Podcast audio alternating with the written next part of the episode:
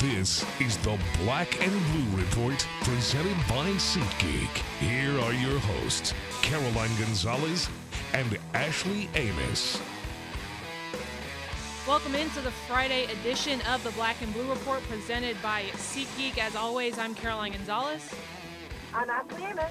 We have a great show planned for everyone today. We have Ashley Amos coming to us from the road, and then I will sit down in studio with NewOrleansSaints.com writer John DeShazier. We cover a lot of things. We cover uh, Saints free free agency, the moves that they've made so far, the pieces that they've gained and lost, uh, the NFL owners meetings that are happening at the beginning of next week, and then we also talk about Max Unger, Mark Ingram, and of course LSU and Tulane Pro Days.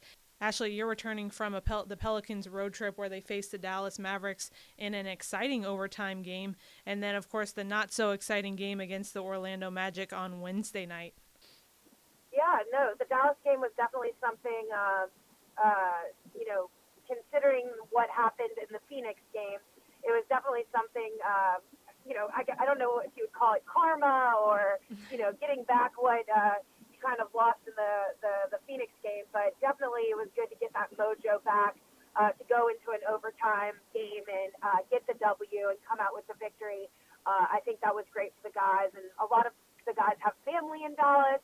Whether you looked at uh, Randle or Kenrich, both of them have family from Dallas, originally from there. Both had incredible games, um, and then you also have to credit Frank Jackson, who had that three pointer at the end to basically clinch the win. Uh, so yeah, overall, that was, that was a pretty fun game. It, it didn't seem like it was going to be. It was kind of a weird vibe, you know, with Dirk and him breaking the record and right. passing Wilt up uh, to be, I believe, uh, to be on the all-time scoring uh, list. All he needed was four points, so that happened pretty quickly. But um, yeah, overall, you know, the trip was. We're just not going to talk about the Orlando game.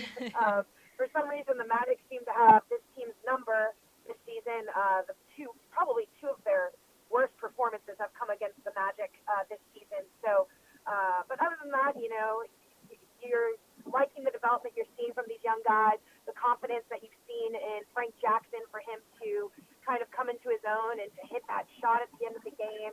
Uh, so definitely some improvement. Kenrich with that amazing steal at the end of the Dallas game. So, you know, overall, uh, you got to be pleased with what you're seeing from the young guys on this team.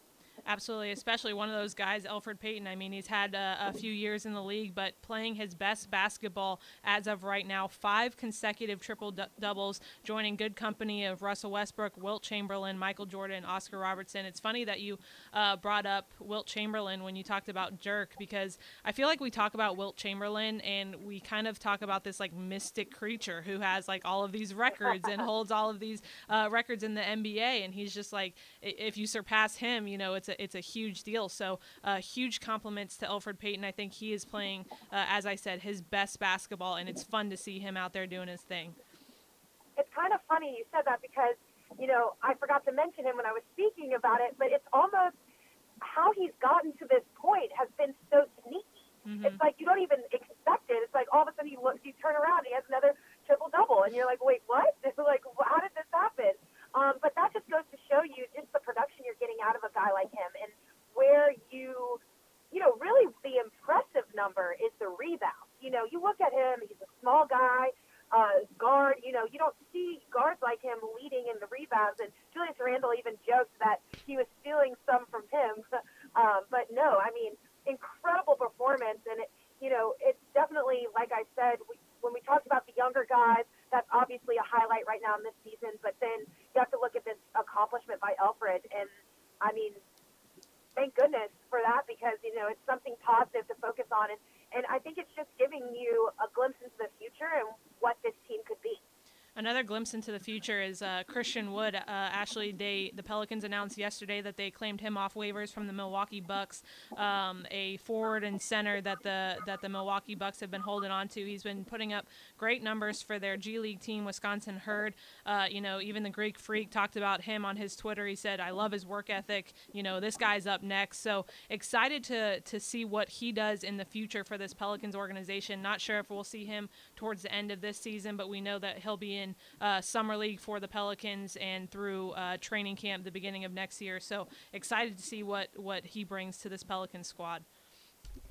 And you know, like Alvin Gentry said last night, I don't know if this will be the last that we see of these acquisitions this season. He said he mentioned in his post game press conference last night that you know there would be potential, you know, maybe to make even more moves before the end of the season, which is kind of crazy to think because there's not that many games left. So it'll be interesting to see how they use him and uh, will they throw him kind of into the fire right away or um, I mean, like I said, there's how many games left? I, uh, where are we? Eight. Eight maybe? Yep, Where, eight games, yeah. single and digits. So, you know, not many games, but would love to see what he's like on the floor. How, you know, what can he do? How does he mesh with these guys? And um, definitely, you know, from what Jim Eichenhofer said uh, yesterday, our, our writer, he talked a lot about how, uh, you know, he, he, I think he got to see him in summer league a little bit and was very impressed by uh, some of what he was doing. So excited to see what he can bring to the team, and um, you know, we'll see what see how it goes. I guess in these last days. Ashley, one of the major projects that you were working on uh, over this weekend, along or over this week, along with you know your game duties and things like that, but um, was the outside the prank, outside the paint episode with Frank Jackson. Uh, excited to see your work on that because those are always so good and promising. But um, you know, it was funny. I saw on his Instagram that when he was in Orlando, he went to uh, Universal Studios and they went to uh, the Harry Potter thing Frank Jackson being a Harry Potter fan is so on brand. Like I could not pinpoint him as anything else other than a Harry Potter uh, fan. I, I was actually surprised. I think like half of our team is Harry Potter fans. yeah. Uh, almost everyone went to uh, Universal. I unfortunately did not, but um, almost all of them went to um, Harry Potter World. And you looked at the Jahlil Okafor story. Yeah. It was all it was all you know getting on the Hogwarts Yep. And Frank, I think, actually bought a wand. So uh, he was all in. um, but yeah, no, I didn't get to ask him about it. I meant to ask him about how it was, but you could tell from his Instagram that he definitely enjoyed his time. His his outside the paint is going to be one that I think is very unique in the sense that he, you know, comes from a unique background, and you know, as you know, he is his family is a uh, they are Mormon, so that is unique to this league. I think there's only one other player in the NBA, I believe. Uh, don't quote me on that, but I believe there's only one other player in the NBA. And then you also look at we happen to have Taysom Hill on the Saints side, Right. who's Mormon as well. So um, it was definitely interesting learning about that and hearing from his parents and why you know what they did with their children to um, instill this this kind of uh, this innate feeling that you have to give back and that the per- your purpose in life is to help others and uh, to live through God's light. And so I feel like this will definitely be a unique perspective and something that has been very educational for me and hopefully will be for the fans as well. Well, Ashley, thanks. I look forward to that outside the paint interview with Frank Jackson. I'll let you get back to the road. Pay attention. Uh, wishing you a safe journey, and uh, can't wait to see you back in the office next week. Absolutely, Caroline. All right, and as promised, uh, John DeShazier, NewOrleansSaints.com senior writer. I'm sure you've seen him all over the website. Uh, we I sat down with him on Thursday uh, before he headed out for Tulane Pro Day and LSU Pro Day. So uh, without further ado, John DeShazier. Here to talk a little Saints, we have NewOrleansSaints.com senior writer John DeShazier. John, I feel like I haven't seen you in about a week, which in the off-season terms is a long time. So, hey, how are you? That- that's not a long time. That's like you know dog years. So it's it may be like a leap year. So maybe it's like two days instead of six weeks. Okay, well, that was my way of saying that I've, I've missed having you around. So if you're not going to reciprocate it, then You know what fine, that I is? guess. That's just you being in the office and you know not people not being in here. That's what that is. But I miss I miss you too. Yeah, I guess we're off to a hot start. Uh, and to uh, talk a little New Orleans Saints, a lot has happened since the last time uh, we spoke and we talked about the Saints. Sean Kelly talked with Trey Wingo on Wednesday. He talked a little about a bit about uh, free agency in general, the Saints. Um, but since that time, uh, like I said, a lot has happened. We've had Max Unger retire, which was um, a shock to me. I don't know if that was necessarily a shock to you. Um, and then we've had, you know, some signings, some people leave. And then uh, we want to talk about the NFL owners meetings coming up in the next week. So let's talk about Max Unger first, because like I said, that was um, kind of a shock to me. I know he's been, you know, in the league a while, uh, but how did, how did you feel about that when the news broke? Yeah, I don't think anybody was expecting it. I don't, you know, now fortunately he had been in contact with the Saints during the off season, but nobody knew the extent to you know what he was talking about in terms of a lower body injury that he thought was going to require surgery and he wouldn't be able to work out during the off season. It was going to cost him and keep him behind. And he had the same situation with a foot uh, injury and surgery a couple of years ago. But I don't think anybody saw anybody outside of the organization saw it coming. Mm-hmm. The coaching staff again, he he was you know good enough to keep in contact with them, and I think it started really crossing his mind maybe a couple of weeks after the season. But I had no idea. You know, he was a Pro Bowl level player this year, so who right. saw it coming? But it really created a huge vacancy for the Saints on that offensive line because your center is basically your quarterback of the offensive line. So to lose him and to lose in that way uh, was shocking to us. But the Saints had a contingency plan. They knew uh, kind of sort of what was coming because they've been in contact with him. So fortunately, they were able to plug the hole fairly quickly with Nick Easton. Now, is Nick Easton going to be able to fill Max Unger's cleats? Man, that's a tough ask. Mm-hmm. And even Nick Easton says, look, I'm not him. So, you know, I'm going to do the best that Nick Easton can as opposed to trying to be another Max Unger. So, you know, but that's going to be the level he's going to be judged at. And Max Unger was really good around here for almost 70 games, all starts. Uh, he was the centerpiece. Well, he turned out to be the centerpiece of the Jimmy Graham trade. Now, funny thing is, he was kind of a throw in at the time because mm-hmm. he was not, you know, completely healthy. Um, and Seattle, you know, gave the, the, the first round pick, and that was kind of the the jewel of it, and that became Stephone Anthony. But Max Unger made that trade really good in the Saints' favor. You talk about him being the quarterback of the offensive line. Do you think we're going to see? Obviously, Nick is coming into a program that he's not exactly familiar with. Do you think we're going to see guys like Terron Armstead and Larry Warford kind of have to step up on that offensive line because they were so good for the last few years? Do you think we're going to see these guys have to step up? Well, somewhat, but I mean, the center is still the centerpiece mm. because he's got to be the guy who's in charge of the communication. So by by force, he has to be uh, the leader of the offensive line just because, again, he's making the calls there. And so he's got to have a symbiotic relationship with Drew Brees. Uh, so better than that, you know, he yeah. So he, he's going to have to be the quarterback of the offensive line. So even if he was a quiet guy, he'd have to step in and be the leader of that unit. It doesn't matter if he's the new guy or not. Now, yes, can Larry Warford and and Terron Armstead give him pointers? Of course, but when it comes down to it, and you're in game situations, the guy who's pointing out, you know, okay, you're picking up this and you're picking up that. That's going to be the center, mm-hmm. uh, and Drew Brees. So he's going to have to he's going to have to be a leader, you know, almost by default. Another guy that the Saints picked up in free agency was Latavius Murray. Now the Saints did lose Mark Ingram, um, which is you know it's, it's a tough loss for the Saints, and obviously for the players on this team.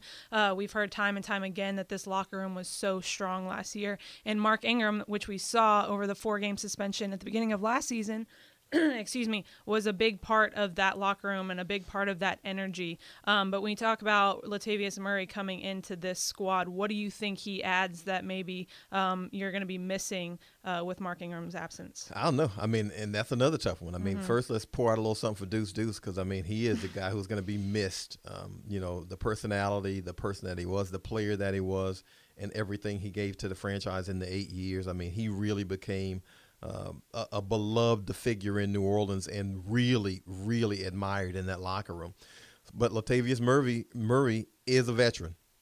And what he's going to have to do is, you know, he's going to have to obviously be the guy who spells Alvin Kamara. Alvin Kamara is the, is the number one back on this team, and he was, you know, really as a rookie and his second year too. Even though Mark and he kind of shared the the burden, but Latavius Murray's got to be able to handle those carries. He's got to be able to obviously um, operate in the passing game. He's got to be good in pass protection because Mark Ingram was really, really good and underrated in the pass protection. Uh, Mark made himself into a, a, really good receiver also. And Latavius Murray, I think, has some of those qualities. Now, he's going to be probably the Saints' biggest running back since maybe Deuce McAllister. He's checking in at like 6'3 and 230, and that's huge for a running back. But he says he's a guy who, you know, he's a one cut downhill runner. Uh, I think that will benefit him in this in this Saints offense. I think the Saints offense uh, will help him uh, become a little bit more versatile because when you when you're running back in the Saints offense, you got to be versatile. You can't be out there and be one dimensional. You can't have it to where the defense knows exactly what's coming when you're on the field. So I think he's going to be a positive addition. I hope he's going to be a positive addition because you know, like Nick Easton with Max Unger, he's going to be a guy who's going to be compared to Mark Ingram. Mark was extremely productive the last three, four seasons in this offense. So he's got some, you know, a pretty big role to fill, and and I think he's up to the task. But uh, you know, I guess it remains to be seen. Let's stay on the offensive side of the ball. Uh, Teddy Bridgewater. Last week, we we signed him back to a one-year deal. Um, he had the opportunity to go to Miami um, at, at, a starting position, and he chose to continue to be a backup for Drew Brees here at the Saints. Why was it so important for the Saints to get Teddy Bridgewater and to get him back on this squad? Well, if you think the Saints um, need a quarterback of the future, and you think the guys on the roster, it'd be Teddy Bridgewater. Mm-hmm. Now I know he's on a one-year deal, but you know that that'll change. You know that'll change accordingly. But you know, and then it was a huge credit to the Saints organization that Teddy Bridgewater said, "I would rather come back here and learn and be a backup for another year than start for Miami," because really you know, in a I don't want to say in a perfect world, but on paper, if you look at the Saints, they're young enough at enough key positions to where if Teddy Bridgewater or whoever takes over the quarterbacking in 2020, this still should be a ready-made playoff team. Mm-hmm. And so I'd much rather be in that situation than go to Miami and have you know be three, four, five years away from the playoffs. Now, did he leave some money on the table? Yeah, probably because if somebody's asking you to be a starting quarterback, then they're probably going to pay you accordingly. And maybe he would have had to, you know, hit some incentives. But as a starter, he they probably would have been fairly easy to re- reach incentives because he hadn't played. But still, it says something about the culture of the team, about the locker room, um, and the Saints basically bet on themselves and, and won because last year when they when they made the trade for Teddy Bridgewater, he was in the final year of his contract. He was going into free agency and the Saints had to basically say to themselves, we have a good enough culture, we have a good enough team, we have a good enough atmosphere. We're going to treat him well enough to where when he becomes a free agent, he might be willing to take less to come back and stay and not play for one more year. Mm-hmm. And so it's really a credit to the organization, but it's also a credit to Teddy because Teddy could have taken the easy way out, and I think the easy way out is to take the money and go start. But he said, you know what? I'd rather be in a better situation where I'm happy, where I got a chance to win uh, than take something else. So, you know, really uh, worked out well for both sides. And he has a chance to learn. I mean, you're going to learn something incredible if you're in the same quarterback room as Drew Brees and, you know, Taysom Hill, who, who knows if he's going to come back as a quarterback this year or if he's going to come back as a tight end or, you know, yeah. uh, whatever Absolutely. position. Really, really good, good quarterback room. I mean, I think Teddy Bridge, I, th- I think Teddy likes he he likes the whole atmosphere here. Mm-hmm. He likes the whole thing, and yeah, you mentioned he's getting a chance to learn from Drew again, and that can never be a bad thing. So, you know, I think he when it when it's time for him to start again, I think he'll be ready. A position I'm really curious about is the wide receiver position because the Saints tried to address um, a a complement to Michael Thomas all year. You had Tre'Quan Smith who did who did great as a rookie. Um, we had Cameron Meredith who got hurt midway through the season. You had Dez Bryant who got hurt before he even played a game. Um, so, do you think the Saints try to address a wide receiver in free agency? Do you think they it's something they address in the draft? Where do you see the Saints making their move? It might have to be in the draft. Now, let's not forget also, though, Ted Ginn Jr. Mm. When Ted Ginn Jr. was healthy, this offense was different. And when he was out, I think, you know, he was out an extended period of time. In the first two, three weeks, the Saints were kind of, you know, still shock and awe with people. But then, you know, def- defenses kind of, you know, caught up to them and they were like, okay, we, we, we kind of got this, and I think we can cover them differently. But when Ted Ginn Jr. came back later in the season for the playoffs, and at the end of the regular season, the offense again became more dangerous because of his speed. But they've got to have that guy who can take the top off. They got to have that guy who can run. That's Ted Ginn Jr. Um, I don't know if that guy is out there anymore in free agency, um, but certainly there are some guys who are worth looking at. But it might be the situation where they have to address that in the draft. Um, but they're going to need, I think, another guy. Now, Cameron Meredith, let's remember, was injured most of last year. Mm-hmm. So does he come back and be uh, fairly explosive? Uh, there is, you know, rumors that Dez Bryant might, you know, be coming back. You know, how much juice does he have left? Uh, what are the what are the improvements that a key Keith Kirkwood or Tre'Quan Smith make, you know, because there should be a significant jump between year one Right. and year two. And on top of that, you know, we're hearing that the Saints, you know, may be closing in on a deal with tight end Jared Cook, who is a pass catching specialist at tight end, and that would also aid uh, the, the passing game. So, you know, a lot of a lot of things are in motion right now, but in terms of the guys who are actually on the roster right now, you know, you hope Cam Meredith is going to be healthy and get some explosiveness. You hope Tre'Quan Smith is going to make a huge jump between year one and two. You hope Keith Kirkwood continues to improve because you know you have to you have to look at it from the standpoint of there need you, you feel like there needs to be an addition there, but if you can't, what improvements can you get in house? So hopefully the guys in house will make significant jumps. Some of them. On the defensive side of the ball, uh, Alex Okafor no longer with the Saints. He went to the Chiefs. Um, you know, a, a promising guy who is kind of the bookend for Cameron Jordan this year. Uh, we do have Marcus Davenport who went through, you know, surgery at the end of the season, but he showed promise in his rookie season. Uh, should be fine coming into this year. Uh, and then you sign Mario Edwards Jr. and Malcolm Brown at defensive tackle. Um, do you think the Saints are going to try to um, address that position anymore, or do you think they're kind of done on the defensive line, uh, on the defensive line front? Well, you can't ever have too many good defensive ends or defensive linemen. So, you know, and and really, when you're talking about Malcolm Brown, it's good to have him, but a lot of that is dealing with Sheldon Rankins with the ruptured Achilles, and, and he probably won't be ready for quite some time and deep and deeper into the regular season. So you have to have somebody else there. Uh, Tyler Davison remains in free agency. If he doesn't return, uh, that takes another guy to that defensive tackle rotation.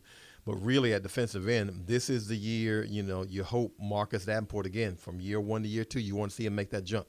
Now you saw some flashes out of him, and he looks like he can be really, really good. But he's going to have to be healthy. Um, he's got a year under his belt, so now he understands a little bit more about the NFL game. And he was saying, you know, some of the things that he he improved on as the season went on was, you know, counter moves to his strengths, uh, learning how to deal with his weaknesses and try to make them into strengths, if not strengths, at least you know shore them up to where they weren't so glaring as weaknesses. So he should make a jump. And I, I would think Mario Edwards Jr. should have an opportunity to make an impact because a lot of things on this defensive line depend on Cameron Jordan. And Cam Jordan on the field gives other guys opportunities because he is such a force. He forces, you know, extra attention to him. And that way guys get one-on-one uh, opportunities and, and they're able to make plays. So Mario Edwards Jr. probably in a really good position. Um, Mar- Marcus Davenport in a good position. And let's not forget when the Saints get into some rush situations, Cam Jordan can just you know pop inside and play a little defensive tackle also. And also Trey Hendrickson remains on this team, so Right. you know there's there's some opportunities there. It'll be interesting to see what happens. Really, uh, Sheldon Rankins, but the defensive tackle situation to me is is really paramount with Sheldon Rankins having that surgery, and we're not exactly sure when he's going to come back. So Malcolm Brown's going to get the opportunity there. Uh, we don't know exactly what's going to happen with David Onyemata because you know he might possibly be subjected to a league suspension. We don't know that yet, and if so. Then the depth there is really gutted somewhat. There is Taylor Stallworth, who was a rookie last year, who'll be back to play some snaps. So, you know, that's a that's a fluid situation also. I'm interested to see what happens with um, special teams as well, because obviously you bring in two new special teams coaches. We signed back uh, Craig Robertson, Chris Banjo, two huge elements for the special teams team, but you lose Tommy Lewis Jr. or uh, Tommy Lee Lewis, excuse me.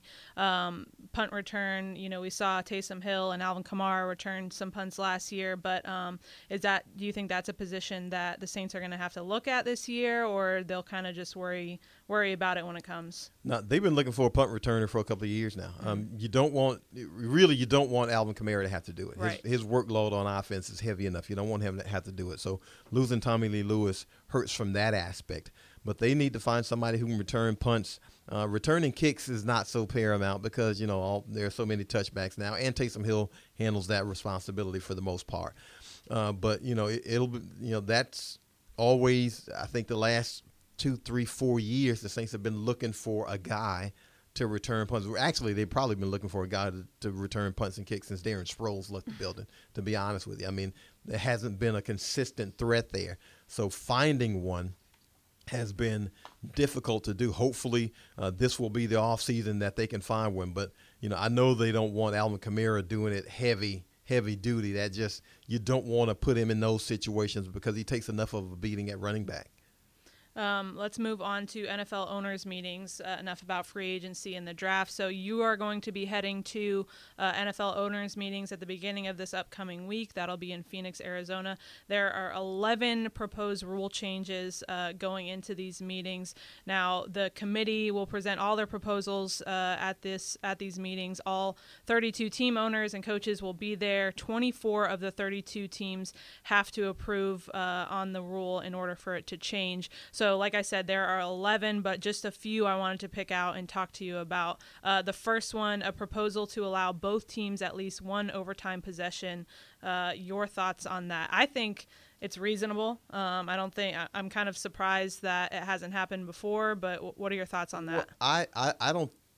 I think it's reasonable, but I don't necessarily know that that one will pass because if we're if the NFL is into the player safety phase, then that there are more snaps and more opportunities for players to get injured. And, and to be honest with you, I feel like you know overtime. Look, if the team is capable of you know taking possession, going out, and scoring touchdown, hey, sudden death. Mm-hmm. That, that's what it is. Right. Now, otherwise, you're talking about essentially, I guess, going to the college rules, and and how do you and how do you do it? So, okay, suppose uh, both teams get a possession, both teams kick a field goal, and you, what you keep going, and you keep you know what's the what's the resolution here? And I, I guess that's the, that that is the resolution. You keep going, and then you know, but with the time condensed now in overtime, and the time was condensed. Why? Player safety. Mm-hmm. so it was yeah. condensed. It was cut down to what ten minutes uh, in overtime instead of fifteen. So I don't know if that one. Will, I don't know if that one's going to fly. I think it's a good idea. Uh, I know Kansas City was a little bit peeved. You know, Kansas City was, was the team that was most affected by that last year Kansas in the playoffs. City has uh, at least like seven or eight of these proposed yeah, rule and, and KC was basically saying if we had gotten our hands on the ball with Patrick Mahomes, we felt like we would have scored mm-hmm. and we would have had a chance. But you know, since they scored a touchdown, we're not able to you know get a chance to you know go back at them. So, but I I I I'd, I, I'd actually be a little bit surprised if that one went. I, I'm not saying I know anything from the inside, but I'd be a little surprised if that one went another one that we don't really have to elaborate on, but the elimination of overtime for, for preseason. I get that because it's preseason. Nobody really cares. But to, the point I wanted to talk about was wouldn't you want to see players and how they respond and how they play, especially for those tryout guys how, that you don't really know what they're going to do? Wouldn't you want to see how they perform in an overtime scenario? I mean, but because uh, it's, it's preseason, I, I, say get rid of it because again, we're talking if we're talking about player safety, that's mm-hmm. what we're talking about, and the evaluation process process, yeah, it gives you more game film, but but let's be real here. You you got practice all week, and coaches, I believe, and staffs have a pretty good idea uh, of the guys who are going to stick. You know, I don't know if you need an overtime period. You know, unless a guy returns a kickoff for a touchdown in overtime, then you're like, oh, he showed me a little something I didn't expect there. But you know, again, if we're talking about the interest of player safety, and even though you have you know 90 players in training camp rather than 53 during the regular season and those players probably want those snaps. You know, if we're talking about player safety, then I I, I don't know if that one's going to fly. Mm-hmm. Well, all 11 proposed rule changes are online, but I'm not going to go over all of them. But most of the rest that I wanted to address are ones that have to do with the replay system. Obviously, this affects the Saints kind of on a personal level because of the NFC Championship game. But interestingly, inter- interestingly enough, yeah. the Saints aren't authors of any of them right. them. So right. I thought that was pretty interesting too. I think Sean Payton's kind of like, you know what? Listen, y'all know what the deal is. Y'all know that we want this change, so I'm going to let someone else come forward with it. Yeah, and and that's encouraging for the Saints that other teams right. thought enough of it to say, you know what? We saw what happened to the Saints, and we'll make these proposals. So I, I you know, a lot of these that have to do with replay, I think will get real serious consideration. Now I know uh, Coach Payton was saying, you know, what you want to avoid is the repercussions that you really hadn't considered. So you don't want to have the, you know, something that happens and you say, you know what, when we were considering this rule change, we didn't really consider this. So right. deep deliberations on all of them, but some of them to me are kind of no brainerish. Yep. So the one I, I, wanted to touch on was that uh, adding review of personal fouls, uh, called or not called on the field as plays subject to coach's challenge in the instant replay system. Uh, yeah, I'm all in. Go ahead. I'm all in. So I you mean, approve? Yeah, I'm all in. I mean, I'm all in. I mean, you know, we're talking about reviewing personal fouls. We're not talking about reviewing holding calls. Mm-hmm. We're not talking about reviewing, um, you know, um, uh, illegal procedures. We're Right. talking about, you know, egregious penalties, personal fouls, and I think those should be plays that are reviewable. Add review of designated player safety regulated fouls called or not called on the field as plays subject to coach's challenge in the instant replay system. That was presented by Panthers, Rams, Eagles, and Seahawks, the most presented uh, rule change. Yeah, and, and I'm you know, and the Saints were affected by that a couple of times last year. Mm-hmm. Alvin Kamara took a couple of helmet to helmet shots that weren't called. Took one against Dallas that turned out to be critical. Uh, took one in another game. I can't remember exactly which game, but it turned out to be critical also. Uh, so yeah, I, I'm I'm in favor of that. I mean, the the what you don't want is for the game to slow to a crawl because of you know a myriad of challenges. But if you can keep the flow going and you can do it fairly quickly, and I think these can be done fairly quickly. Most of these are pretty clear calls. Then I think they they're, they're worth instituting. Now, one that isn't, you know, uh, one of the 11 on the proposed rule changes, but something that everyone is talking about, about the owners' meeting, is adding a sky judge to NFL games. Now, we saw this in the Canadian League. We saw this a little bit in the AAF. Um, what is your thoughts on that? Because obviously, if you talk about the NFC Championship game, you talk about if you have a sky judge and you have someone who says, "Listen, guys, I know you might not have seen that on the on the field because again, we're humans; it happens. Um, but this was a clear." clear play that you should have called. Uh, what are your thoughts on adding a sky judge, and do you think that there was enough motivation from the events last year that could could cause this to happen? I think it is a fantastic idea. I think um, there's nothing wrong with borrowing, stealing, using a mm-hmm. fantastic idea, no matter where it came from, whether it was CFL or AAF. And I think it's, I think it's certainly in situations that are as egregious as that, a sky judge would be very, very beneficial. Because look, we're talking about a play that changed NFL history. and I know those plays don't happen all the time, but the opportunity to pres to prevent that kind of mishap, you've got to explore that, and I and I think you've got to make sure that you do something to be able to avoid that. And a sky judge would allow you to be able to avoid that because you can't have that happen to another franchise. Mm-hmm. That's got to be a one-time deal, and even a one-time deal, still. Saints fans, you know, here in New Orleans, you'll be talking about it 25, 30 years from Oh, now yeah. because you only get so many opportunities to make the Super Bowl. This, you know, every team in New England going every year or every other year. You know, when you get the opportunity, you got to seize it because each and every year is different. Each and every team is different. That Saints team from 2018 will never be together again, ever. Mm-hmm. you know, coaches leave, players leave, all that kind of stuff. So that magic can never happen again. Right. And they had an opportunity to have that magic to go to the Super Bowl and to win a Super Bowl, and it evaporates on a missed call. So I think you do everything you can as the NFL to make sure that that never, ever happens again. Of course, I think that is going to be the headline of this year's owners' meetings because, again, you're going to have Mrs. Benson, who has clearly spoken about the audacity of that rule and the fact that nobody really said anything for quite some time, and still nobody has really said anything of significance regarding that play. Um, so I think obviously we're going to see that as a headline for this year. Are there any rules or um, changes that you're surprised weren't on the list this year or that you'd like to see? No, I mean those are pretty much the ones. I, I thought those were. I think it's a well thought out list. Uh, I thought it was really uh, well done, and I think they're going to do their due diligence on it. And I and, I again, I can't I can't imagine most of these rules, you know, when it, when it comes to replay, not being in a situation where you know they're going to be voted up. I I just can't see it because again, teams, franchises, owners have seen what happened to the Saints last year, and a lot of it is you know there, but for the but for the grace of God, go I. So you know basically that could be me, and I don't think anybody wants to be in that situation. Right. Well, JD, you're a busy guy. Uh, I won't keep you too much longer. You do have some events going on this week. You have Tulane Pro Day today uh, on Thursday when we're recording this, and then you have LSU Pro Day tomorrow, bright and early at 8 a.m. Um, I've never been to a pro day. Uh, what are some things that you look for? I mean, you've been doing this a long time. What are some things that you look for uh, out of these pro days that you aren't necessarily looking for at the combine? Or is there a difference or nothing? Nothing. No, no. I mean, because I mean, you know, the guys are running the forty. Right. Uh, you know, you might get a chance to see some guys bench press and that kind of thing. But I mean, really, it, it's.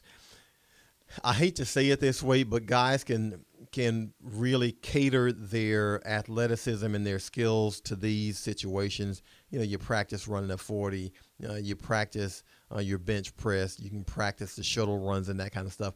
But, you know, to me, it always goes back to what do you see from a guy on film? Mm-hmm. You know, if a guy runs uh, 4 3 in a pro day, and he can't really escape people when he's got pads on. How much good does it do you that he can run fast in a straight line, but he has no elusiveness? You know, because Alvin Kamara probably isn't the fastest 40 guy in the world, but you don't see Alvin Kamara get tackled by one guy. Right. You know, so those are the things that you see on film that you won't see in a pro day. You know, when guys are out there throwing against air and people are saying, man, he really looked good. He's got a lively arm. Nobody's bearing down on him. He's standing in one spot – there's no resistance. You know, what's happening when a defensive end is coming at his blind side or a defensive tackle is in his face and he's got to make that throw under duress. That's what you see from game film. So this is an opportunity more so for players to get a chance to interview with teams and coaches and, and, and personnel men and that kind of thing. Get a chance to talk to them more than that. To me, I I, I don't want to say I don't put any stock into the drills, but it's hard for me to put a lot of stock into them. Mm-hmm. Well, JD, good luck today at uh, Pro Day. Good luck tomorrow at LSU. We wish you luck and a safe drive. Thank you so much for talking to me, and uh, look forward to seeing you after the owners' meetings. Yeah, I'm looking forward to it.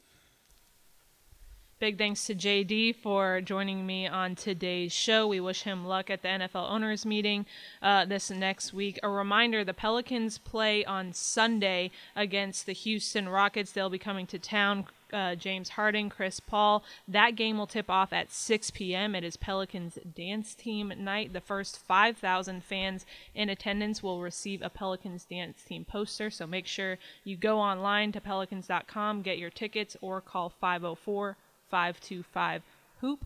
Uh, the Pelicans are home for the next week and a half. They have eight games remaining in the season, so make sure you get your tickets now. Come to the Smoothie King Center before the end of the season. Again, big thanks to John DeShazier. Thanks to Ashley Amos for joining me from the road. We look forward to speaking to everyone next week. Look forward to seeing everyone on Sunday as well. Have a great week, and we'll see you next Friday.